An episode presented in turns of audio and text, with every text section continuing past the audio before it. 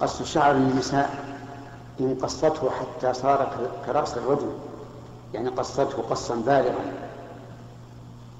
حتى صار مثل رؤوس الرجال فإن ذلك حرام عليها. بل من كبائر الذنوب. لأن النبي صلى الله عليه وعلى آله وسلم لعن المتشبهات من النساء بالرجال.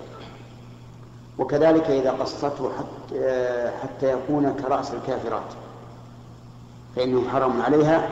لقول النبي صلى الله عليه وعلى آله وسلم من تشبه بقوم فهو منهم.